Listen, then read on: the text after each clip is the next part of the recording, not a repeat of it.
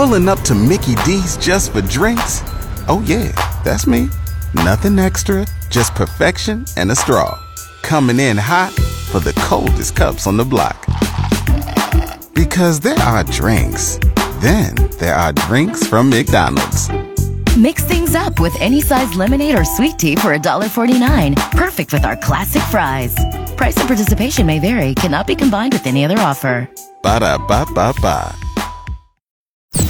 The Audio Vault on 94.1 San Antonio Sports Star is brought to you by AA Best Bail Bonds, 225-2121, or online at mybestbailbonds.com.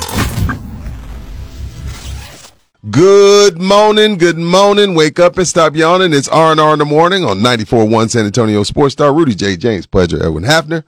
Without further ado, it's time to talk some more Cowboys. Time to talk more football in general. I got some football questions for Mr. Todd Archer of NFL ESPN Insider. Todd, how you doing this fine Tuesday morning? You still in, uh, where are you at right now? You, It's Tuesday. I'm home. Okay, it's Tuesday. Yeah, okay. Because I just talked to Clarence. He's down in New Orleans, so I didn't. I, but I forgot he that's that's college stuff with him. I didn't know.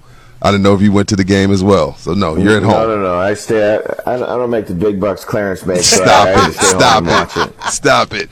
Hey man, let's talk football. I guess before we get to the Cowboys game, obviously we're gonna get there and all the controversy and everything, and then of course coming in this week now that the position they sit in.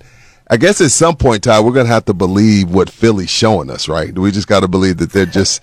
I mean, they they feel so much like Minnesota from last year to me. And, and I think we're we're hesitant to say that though because we remember last season they, they Right. went to the Super Bowl, right? So they they get a a benefit of the doubt that you think, well, okay, they'll eventually figure it out. They went to the Super Bowl last year, and you're right. They've what what is it now? Four or five that they lost, Right. And at, home to the Cardinals. Like, okay, the Cowboy, Cowboys lost to the Cardinals in Week Three. And that's bad. And it was on the least, road. I guess it wasn't at home. Like, but I mean, it, it, would it surprise us if the if the Eagles lose to the Giants? I guess Not maybe. at this point. But yeah. So, but if you're the Cowboys, you have none of that in your head, and you're thinking just beat Washington. This is we we talked a couple of times during the year, right? Like this is one of those win it three to two games, and you don't care. Win this one three to two, man. Like it's just about winning the division, getting the two seed, and getting the playoffs healthy. Like it doesn't matter. There's no there's no pretty points for this one. I, but this is Washington season, though, right? I mean, they haven't they haven't done a damn thing in I don't know how long, but it would make their season to win this game. I hear you because we always think of the rivalry and we want Dallas from the Washington fans and all that kind of stuff, but haven't these guys kind of checked out? Like, Yeah, I think how so. long- I mean, so I, I covered a Bengals team. What was it? In the mid to late '90s, and there was always a rumor that guys had their cars started in the fourth quarter, so it was warm by the time they got in when the season, when the when the game ended. So there, there could be some of that going on in Washington as well. Don't they have visions of Caleb Williams and Drake Maye j- dancing in their head Yeah, I think anyway? so Okay, so if, yes, right. If you're the if you're the owner, if you're the the president, if you're the coach, you might not be there again. You want to win the game, if if for no other reason to mess over the team that's about to fire you. A la You know Lovie? Smith. So, Lovie, right? yeah, we saw it last year, and now kind of worked out for them though. Worked out very well. Todd Archer, NFL ESPN reporter covering the Dallas Cowboys. Now, speaking of that game, Todd, first of all, what a crazy game, a competitive game. Crazy game. Yeah, crazy game, competitive game. But I guess we got to talk uh, officials. I mean, I, I feel like we talk about the officiating so much in the NFL this season, and I don't know if we're prisoner of the moment. I think it's they've always had their issues. We've always had some controversy, but how many times have you seen anything like that? not like that. And, and there were there's there, there's been times where like referees call stuff and you're like, well, that dude's just inventing a penalty. and, and so, so like that tripping call to me, it's like, Oh, and and and I, I wanted to ask McCarthy this, but like, okay, my, my daughter played club soccer, right? Mm-hmm. And like the two teams had to wear different color socks so the referee could tell the difference. Well, I'm wondering if like okay, both teams had white pants on. Did that throw the official off the side judge? I think it was Sarah Thomas who threw the flag. Did that throw her off that she just saw white pants and assumed like, well, why would the the, the angle and like maybe it was the Cowboys guy that that tried to trip him? But I'll go back to I know I said this to y'all early in the season. Right. Make everything reviewable. Mm-hmm. Everything. You still only get two challenges, mm. so it's still up to the coach on when to use it. But if you challenge that call and say, wait a minute, that wasn't my guy who tried to trip him, that was the other guy, because that, changed the entire. We're not talking about the two point plays, the ineligible receiver catching the ball. Uh, we're, we're not talking about the second and 14 play call. We're not talking about any, any of that because that first down run changes everything. It changes how many timeouts. It changes the clock management. All of that. So that call was really, eh, it wasn't as bad, but led to the the the, the uh, mess that we saw at the end of the game. Now I will say before we get to the mess at the end of the game, hey Cowboys defense, man, it's two weeks in a row where you had the game on the line and you didn't get a stop. You know- that that can't happen. You're right, and I don't think we're because it's such a controversial call. We're not talking about that enough. And again, that's a game that they could have lost, but they did win. But what was Dan Campbell trying to prove? We're not. I don't think we're talking about that enough either. He he had three opportunities, Todd, to change his mind and rethink that, and he went for it three times in a row. What what is what is he trying to prove at that point? Uh, yeah, I think he's he's a he's trying to instill confidence in his team. I think he engendered some faith in his team that they believe in him that he went for it. The first one I totally get. You just went zip zip zip right down the field. There was no resistance by the Cowboys. Go and win the game. That, then you get the, the the penalty. It's back at the what is it the seven or whatever, right? Kick the PAT and go to overtime. But then when the Cowboys jump offside, you get it back to the three and a half go for it. I'm, I'm okay going for it again. Now, I'm not throwing it to 82. I'm throwing it to the other tight end who just lit up the Cowboys on that drive and finding a way to get him the ball. Um, but, you know, one thing about that first uh, two point play where Decker was wide open, well, if the, if the officials announced 68 is eligible, the Cowboys would have had somebody over 68, not over 70. Now, you can argue why they have somebody over 70 anyway when he was lined up at, where he was, where he's ineligible to go catch the pass. But that we're just assuming that the Cowboys would have been faked out again if they announced Decker properly, and that's what I think happened. I think the official, well, 70's running towards me, and see, I'm not listening to him. I'm going to look at that guy. He's reported the whole time. So I think the official messed up and maybe didn't know he messed up uh, because in the heat of the moment he panicked. Um, but if they announce 68, the Cowboys are going to put somebody over him to guard him.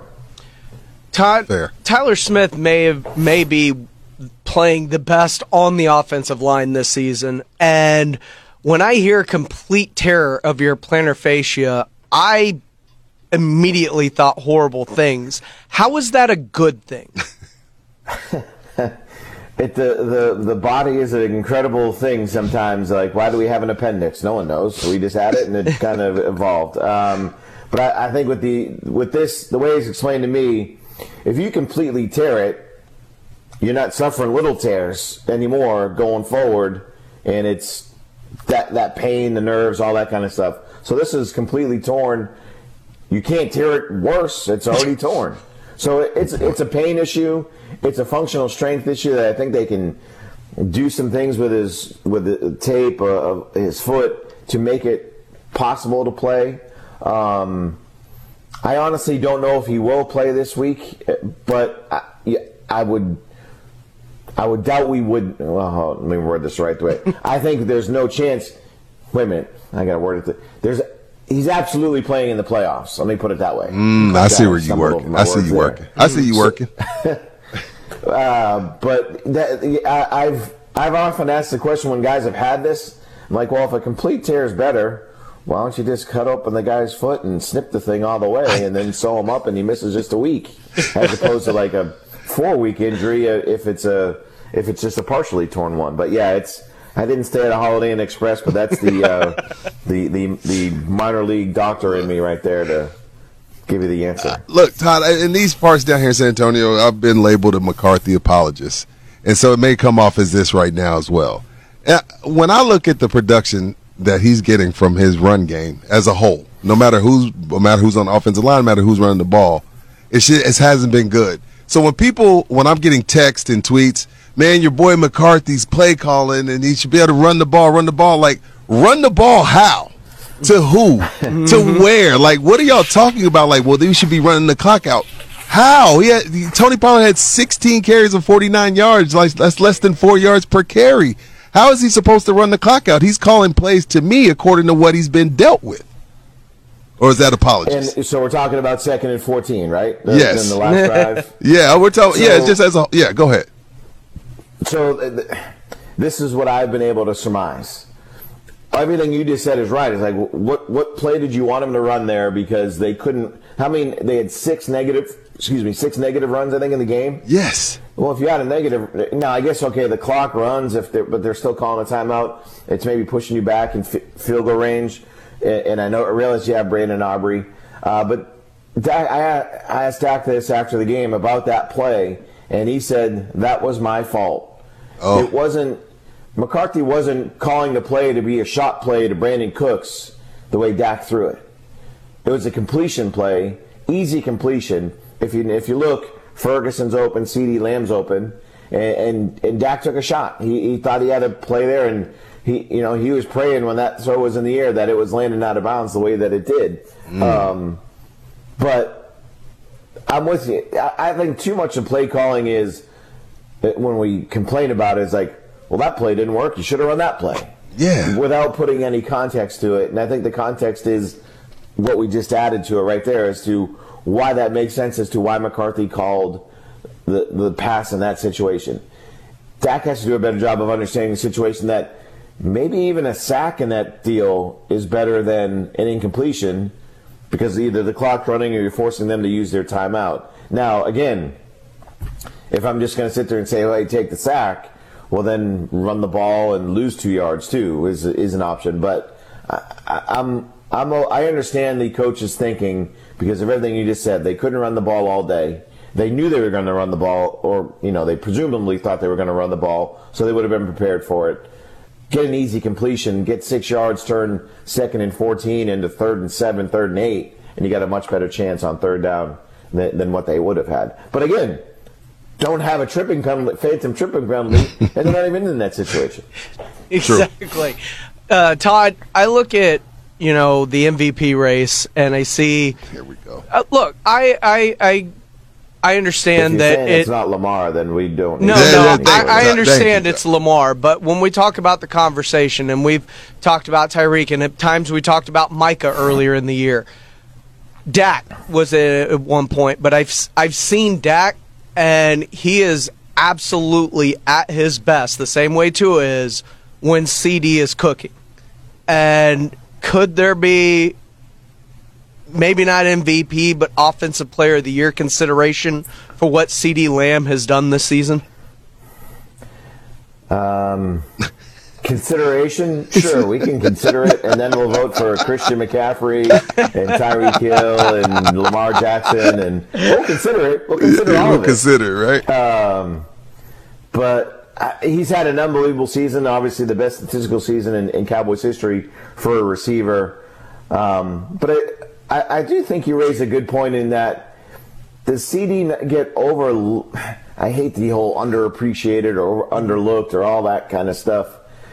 Uh, when it comes to the great receivers, like I think he does. why is CeeDee not in that handful? And maybe he is, and we just don't see it uh, as much because we're around it, around him more than other guys. But you know, it, it's like they don't. They talk about Justin Jefferson. They'll talk about uh, Tyreek. They'll talk about Davante Adams, and then maybe then maybe like four, five, six they'll get the CeeDee. But this is a dude from when he got here to now. Every year, his receptions have increased.